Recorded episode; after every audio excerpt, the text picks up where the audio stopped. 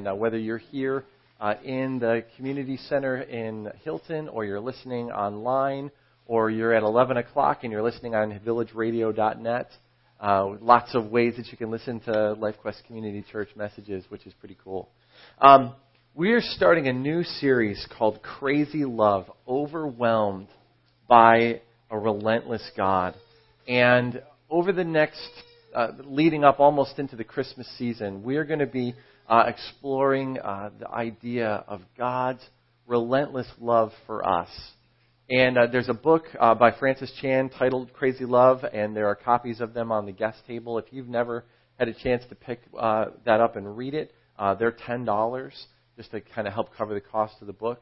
And I would highly, highly recommend it. And it'll kind of be the framework for where we go for this fall season.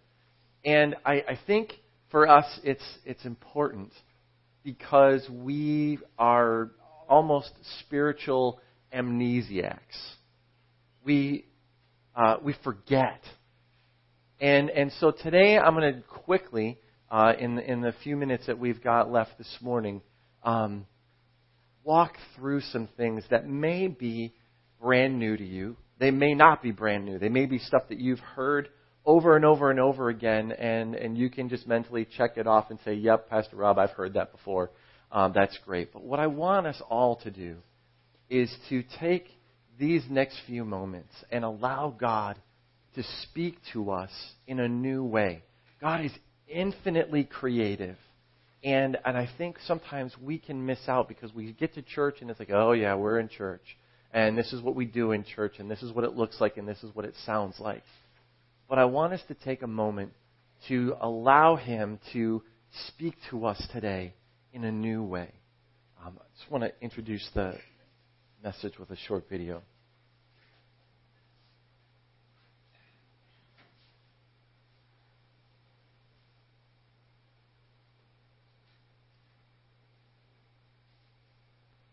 I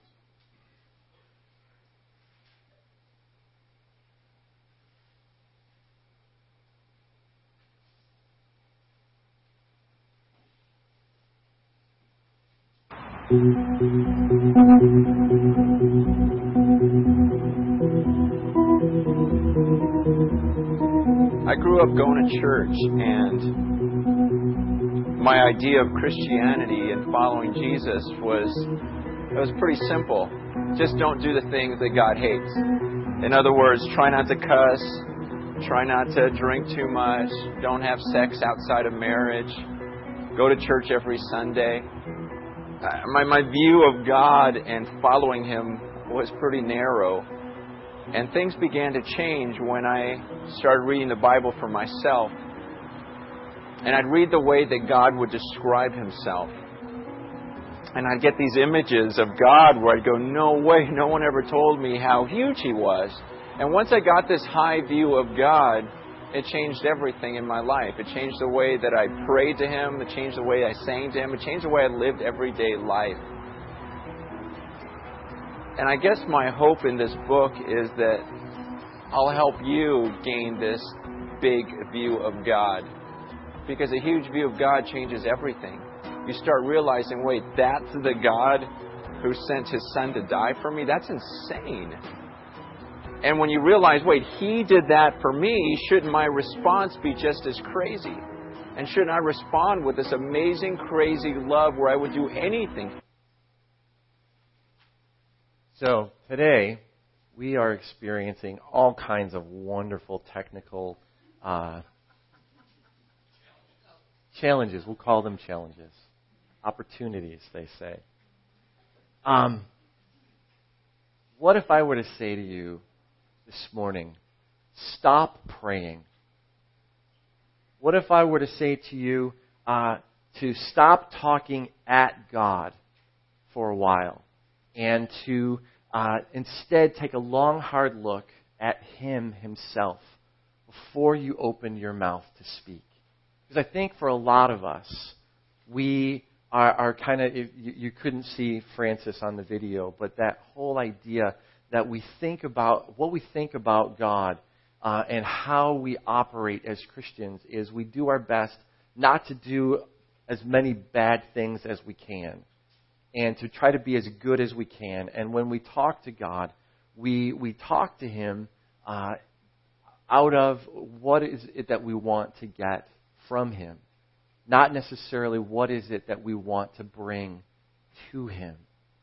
So this morning, I want us, because I think sometimes when we think about who God is, we, we think of Him in this abstract concept. He's this thing that's out there. I, I know, I, I remember as a kid not wanting Jesus to come back while I was a kid because then I wouldn't get to get married and I wouldn't get to have kids. And so it was like, yeah, we believe that Jesus is coming back. I just hope he doesn't come back now because I want to live my life. And, and we miss the fact that as much as, and, and as a teenager, it's, it's a challenge anyway because as a teenager, you are the center of the universe and we all revolve around you. And, and I, I have two centers of the universe that live in my house now. And as we spin around them, it's, it's uh, amazing. But we, we don't lose that. We keep that sense of that, that life is about me. And, and this morning, I want to look at who God is because I think we can forget how amazing and vast and incredible He is and how worthy He is to be praised and worshiped. Um, you know, Solomon says this in Ecclesiastes 5 1 and 2. He, he warns us not to rush into God's presence with words, but that, that because that's what fools do, and often that's what we do. When we come into our time with God, we come into it listing off all the things that we need or we want, like God is a giant blue genie that comes out of a, a golden lamp that we rub, and he sounds like Robin Williams. That's not God. Romans chapter 1 verse 20 talks about how creation cries out. It reveals who God is. Now, I'm going to keep my fingers crossed. I know that we don't do that as Christians, but I'm really, really hoping, Jesus, please let this next video work. What, what, what you're seeing right now. First of all, this is the earth. Okay, just, just you're taking off from the earth from Southern California, and we're gonna we're gonna rise up for a little bit here. Okay, we're going to pull away from it. We're going to pull higher. Now, this is at about 10 kilometers. Like if you climb Mount Everest, this is what you'd see. You'd see the curvature of the Earth from that distance. Now you're going to, we're going to climb up even higher. This is at 100 kilometers. And you're a fourth of the way to the space station now. This is what you'd see. If you get to this level, you're considered an astronaut. Just if you ever get there. Okay, now we're going 100,000 kilometers. 100,000 kilometers from the Earth. You're a fourth of the way to the moon, that's what the Earth would look like. Now we're going to pull away to a million kilometers. At a million kilometers, there's the moon. Okay? There's the moon. You can barely see the Earth. You're at a million kilometers now. You're past the, past the moon. And uh, now we're going to go to 100 million kilometers. 100 million kilometers, you're still not to the sun. The sun's 93 million miles away. But now we're going to go to 10 trillion kilometers. Ten, there's the sun. Okay. You just passed the sun. Now you would see all of the planets at 10 trillion kilometers. And now we're at 10 to the 15th power. That means 10 with 15 zeros. I don't know what that number is. 15 zeros. And the sun's just like a bright dot amidst other stars. And now we're going to 10 light years away. At 10 light years away, come on, let's go. Zoom, there you go. 10 light years away. Now you just see the sun with like 11 other stars that are kind of its neighbors. You know, that, that, that that's our sun. And now we're going to go a thousand light years away at a thousand light years away, you, you, wouldn't even see our sun anymore. These are just a bunch of stars close to it in this cluster inside the Milky Way. Now we're going to zoom out even further, and that's the Milky Way we live in. See that cluster of stars? Those are about 100,000 stars that are closest to our sun. You can't see our sun anymore at this point. Now, this is our Milky Way galaxy, and forget about the Earth. Okay, there's our Milky Way galaxy that we live in. Um, and we're just buried in there somewhere. And we're going to pull out even further, and you'll see that our galaxy is actually it's it's a big galaxy, and uh, and all those other things you're seeing now are galaxies, and we're going to pull away 10 million light years now.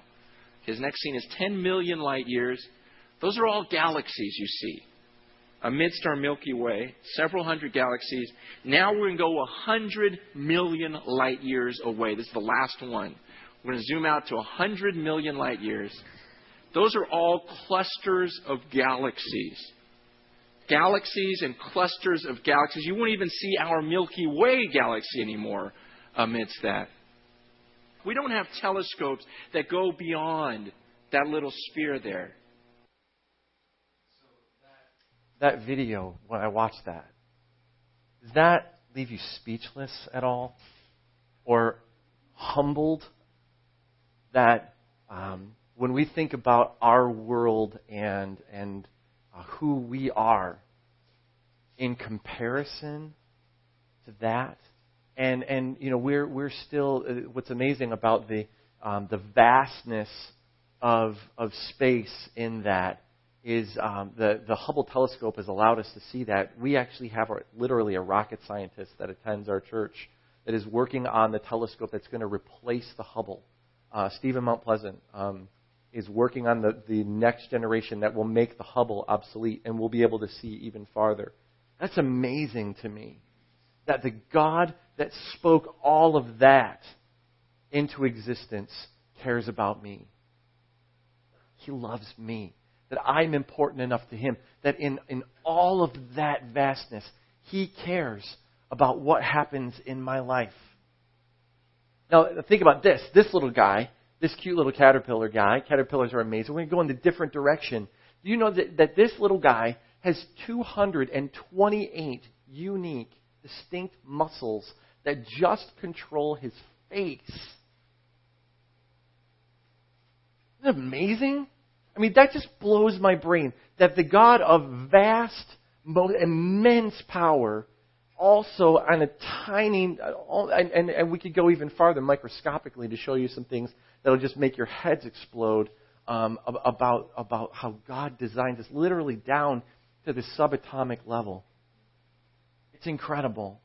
Um, the average elm tree, if you, if you look out here, um, these, see, these are oaks, but the average elm tree has six million leaves on it and, and tree, those trees then defy gravity, sucking water up out of the ground all the way up to the tops of those trees. Um, this one is kind of cool. Tonight, The Walking Dead starts again.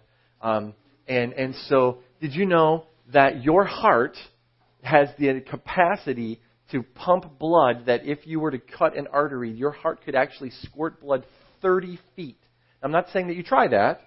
Um, but that is, I mean, that's some amazing capacity in, in that, that the God of the vastness of the universe and all the way down into the amazing, minute, incredible miracles that happen inside of us.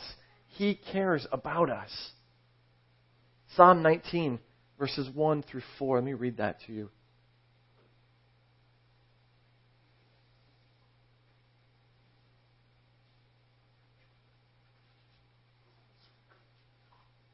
says, The heavens proclaim the glory of God, and the skies display his craftsmanship. Day after day they continue to speak, night after night they make him known. When we think about who God is, A.W. Tozer is a, a really smart guy, uh, a theologian. He says this He says, What comes into our minds when we think about God is the most important thing about us worship is pure or base as the worshiper entertains high or low thoughts of God. For this reason, the, the gravest question before the church is always God Himself. As the most important fact of uh, any man is not what he at any given time may say or do, but what he in his deep heart conceives God to be like. I'm going to ask you a question. When you think about God, who do you think God is? When you have the, the, the concept, when you think about God, is, is God some distant uh, energy? Is God a, a, a literal uh, personality that, that you can have uh, contact and communication with? Is God just some old guy who sits on a throne somewhere. Because what we think about God, how we perceive God, how, how our, our concept of Him, it will shape the way that we talk about Him. It'll shape the way that we talk to Him. It'll shape the way that we live our lives. If we think He's some distant God who's out there somewhere, we'll just go about our, our merry lives and, and He won't have much impact on what we do or say or think. I want to look at Scripture about uh, some things that, that how God describes Himself and who God is for us, because this is important for us to get an understanding. The first one is this uh, that God is holy. When God reveals Himself to Moses in the Old Testament, Moses says, Who, who should I tell the people is sending me? And God says to Moses, You tell them, I am has sent you. I am who I am. Say this to the people of Israel I am has sent you. He is holy. He is completely different than us. I think sometimes we try to wrap God in a package that we're comfortable with, that He is completely not. God is completely holy. He is completely set apart from us. That's the first thing. God's eternal.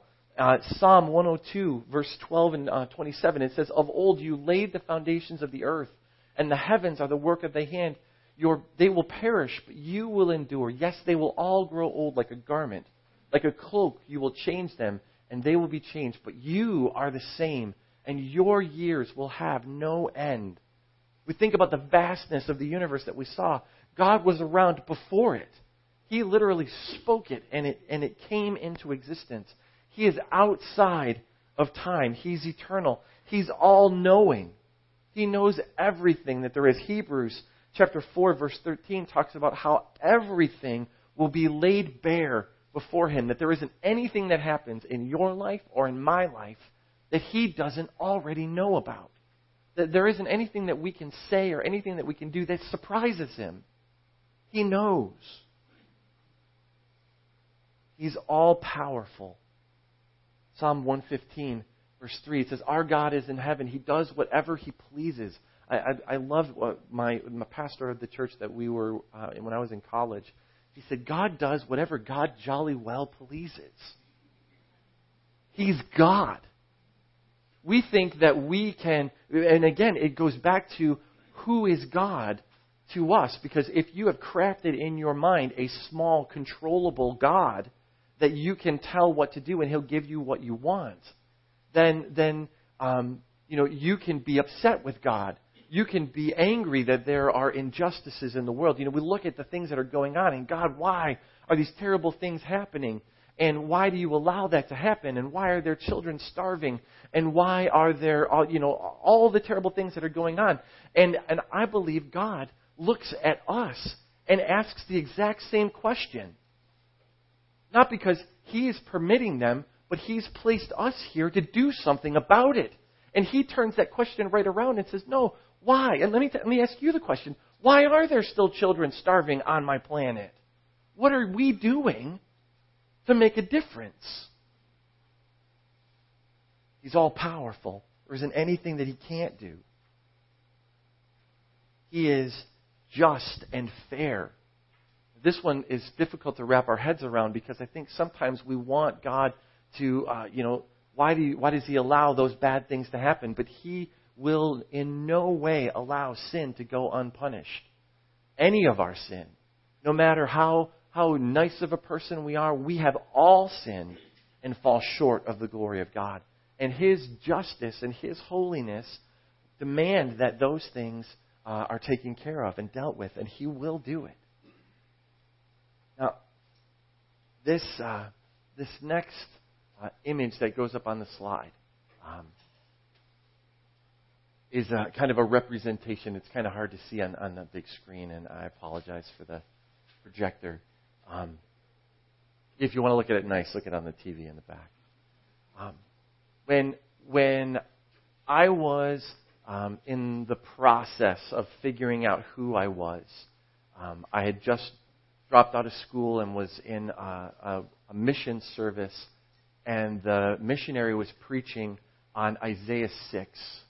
and he was preaching about how when uh, in Isaiah chapter 6 he says, In the year that King Uzziah died, I saw the Lord. And the glory of the Lord filled the temple.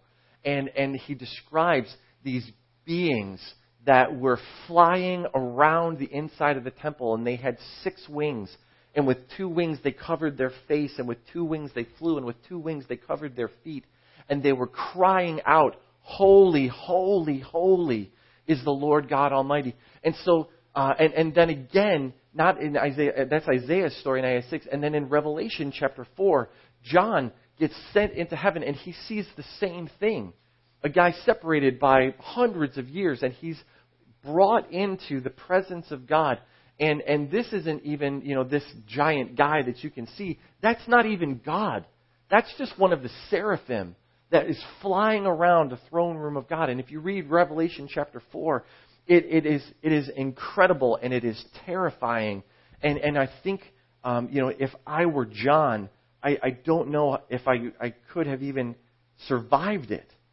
Listen to what he, he's describing in Revelation chapter 4. He says, Then I looked and I saw a door standing open in heaven. The same voice I had heard before spoke to me like a trumpet blast Come up here, and I will show you what will happen. And I saw a throne in heaven and someone sitting on it. The one sitting on the throne was as brilliant as gemstones. He's basically glowing white hot. You can't even look at him. He's so bright.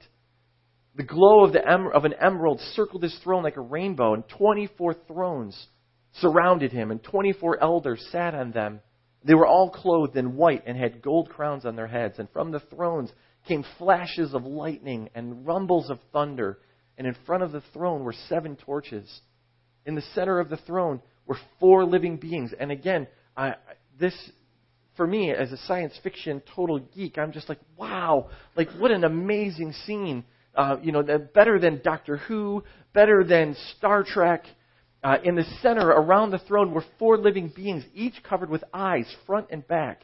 And the first of these looked like a lion, and the second like an ox, and the third had a human face, and the fourth was like an eagle in flight.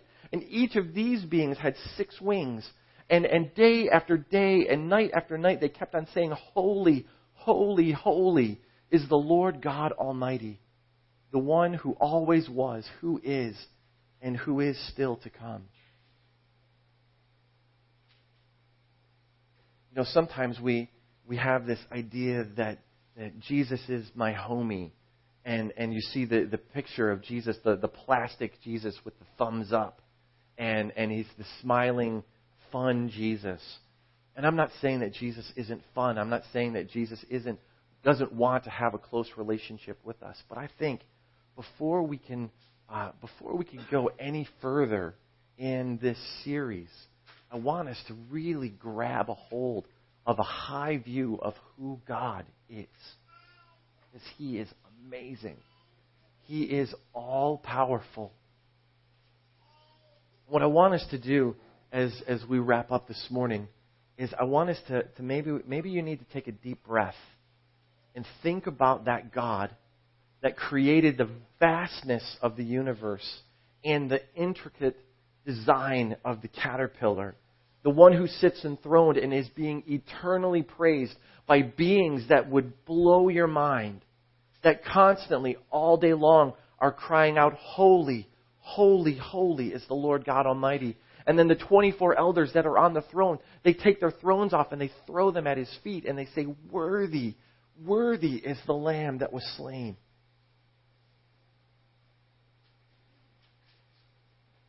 What I want to encourage you to do this week, maybe even this afternoon, get outside. It's a gorgeous day today. Get outside. Look at a tree. Look at a caterpillar look at the beauty of God's creation. Maybe you want to take your Bible with you and read Isaiah chapter 6 or Revelation chapter 4 and say, God, reveal yourself to me. I think sometimes we, we want to fill that space when we think about communication with God, and we want to fill it with words. We want to fill it with our ideas or what we need or what we want. And I think for us, before we can make any steps, we have to re- we have to recognize, we have to kind of take a cure to that spiritual amnesia because we forget on a day to day basis who God is and how amazing He is to us. When you think about our worth in, in the relationship of all the vastness of His creation, that He sent His Son to die for us, for you, and for me. Let's pray. Father, I thank you. You are holy. You are eternal. You are all knowing. You are all powerful. You are fair and just. God, I pray that you would help us to have a, a high, high view of who you are. We would not be uh, casual. Not to say that, that you don't want to have an intimate relationship with you. God, that we would have a, a holy reverence and awe of who you are. Not just rules, not just uh, trying to be good people, but God, that we would have a, a new encounter with you and experience you in a new way this week. You would change us. In Jesus' name. blessed this week with supernatural strength to turn your eyes from foolish things.